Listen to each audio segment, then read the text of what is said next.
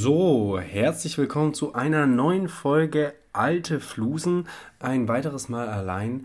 Ähm, ich hoffe, dass ich aber die letzten beiden äh, Folgen Alte Flusen dieses Jahr mit Christoph beenden kann. Äh, Christophs Klausur wurde leider etwas nach hinten verschoben und somit kann er leider nicht äh, hier heute mit aufnehmen, weil ich später zur Arbeit muss. Und äh, so gebe ich euch heute äh, noch einmal alleine ein paar Fakten rüber. Und natürlich heute ähm, ganz klassisch zum Tag, nämlich zum 13.12., zum 13. Dezember. Und ähm, ich möchte hier erstmal eine Gratulation raushauen, nämlich an Jodok. Genau, wer kennt ihn nicht? Jodok. Jodok ist äh, nämlich ein männlicher Vorname, bedeutet, äh, der Ursprung ist wahrscheinlich keltisch, bedeutet äh, Kämpfer, Krieger oder auch Herr. Und äh, Jodok war auch ähm, ein Klostergründer, Einsiedler und Pilger, der im 7. Jahrhundert im heutigen Nordafrika, äh, Nordfrankreich äh, lebte. Nordafrika, moin. Nordfrankreich lebte. Ähm, dieser Jodok wurde heilig gesprochen und deswegen haben wir heute den Namenstag des Jodok. Ein Name, der etwas verschwunden gegangen ist, aber falls irgendjemand von euch da draußen, von unseren lieben HörerInnen vor allem Dingen, ähm, momentan schwanger ist, ähm, falls ihr noch keinen Namen habt, Jodok wäre doch äh, eine Möglichkeit, auf jeden Fall für einen Zweit- oder dritten Namen.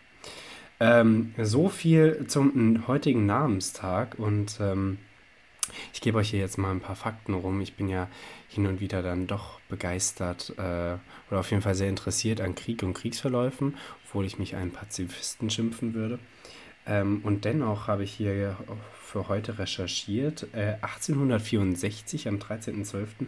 Paraguay erklärt Brasilien den Krieg und löst damit den Triple-Allianz-Krieg in Südamerika aus. Und äh, wie so oft auf dem ähm, Boden von Südamerika kannte ich mich mit diesem Fakt natürlich nicht aus und habe mal kurz nachgeguckt, was denn der Triple-Allianz-Krieg war. Und als Triple-Allianz-Krieg wird der von 1864 bis 1870, sechs Jahre lang, dauernde Kampf Paraguays gegen die verbündeten Staaten Argentinien, Brasilien und Uruguay bezeichnet.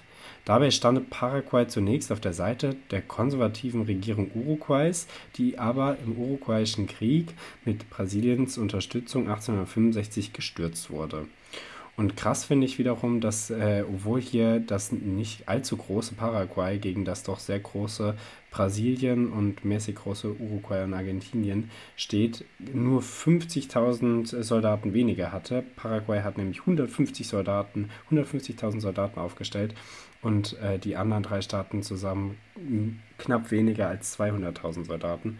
Äh, zu den Verlusten allerdings gab es 300.000 äh, Verluste heißt doppelt so viel, wie es Soldaten gab auf äh, Seite von Paraguay, heißt ähm, ungefähr auch 150.000 Zivilisten sind gestorben, was natürlich eine Tragödie ist, ähm, wie Krieg meistens.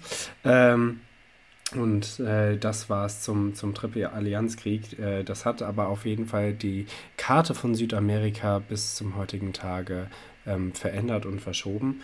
Ähm, denn im Friedensvertrag musste Paraguay rund 144.000 Quadratmeter und etwa, äh, etwa 50 Prozent seines Staat, Staatsgebietes an Brasilien und Argentinien abtreten. Das hat also das heutige Südamerika, wie wir es kennen, verändert.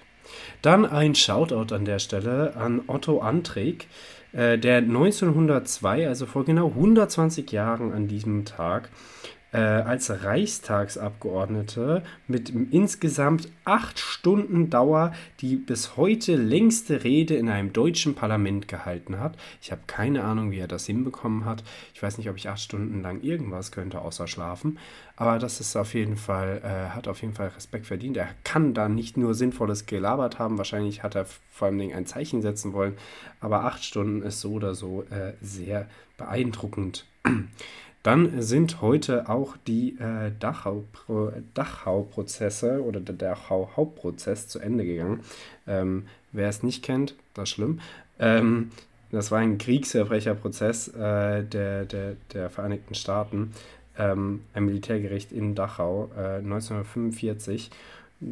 Der Prozess ging vom 15. November bis zum 13. Dezember zum heutigen Tag.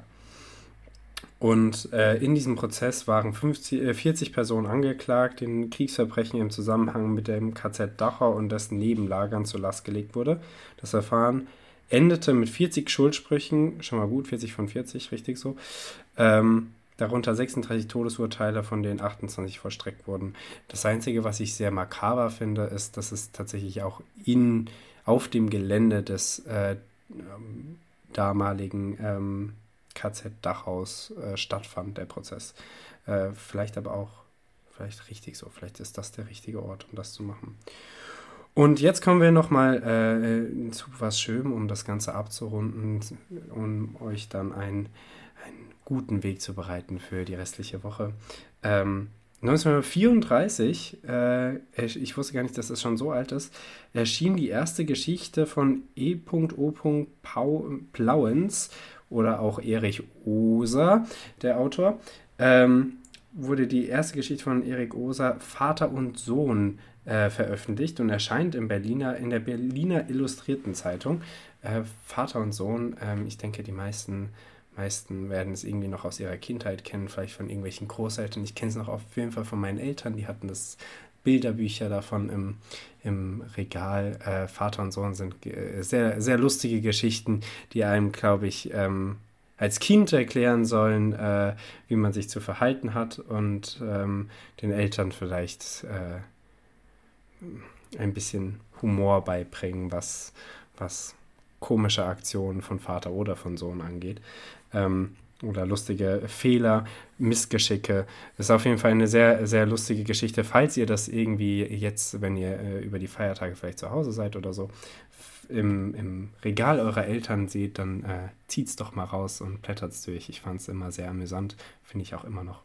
Ähm, ja, und das war eine sehr kurze Folge, gerade weil ich alleine bin. Ähm, alte Flusen und äh, ihr hört uns aber auch wieder zusammen am äh, Freitag. Äh, also keine Sorge, das Wochenende werdet ihr nicht ohne uns beide verbringen müssen. Und ähm, bis dahin wünsche ich euch eine wunderschöne Woche. Bleibt schön gesund bei all dem, was gerade umgeht an Grippen und Viren. Und äh, ich habe euch ganz so lieb. Ähm, bis Freitag. Ciao, ciao.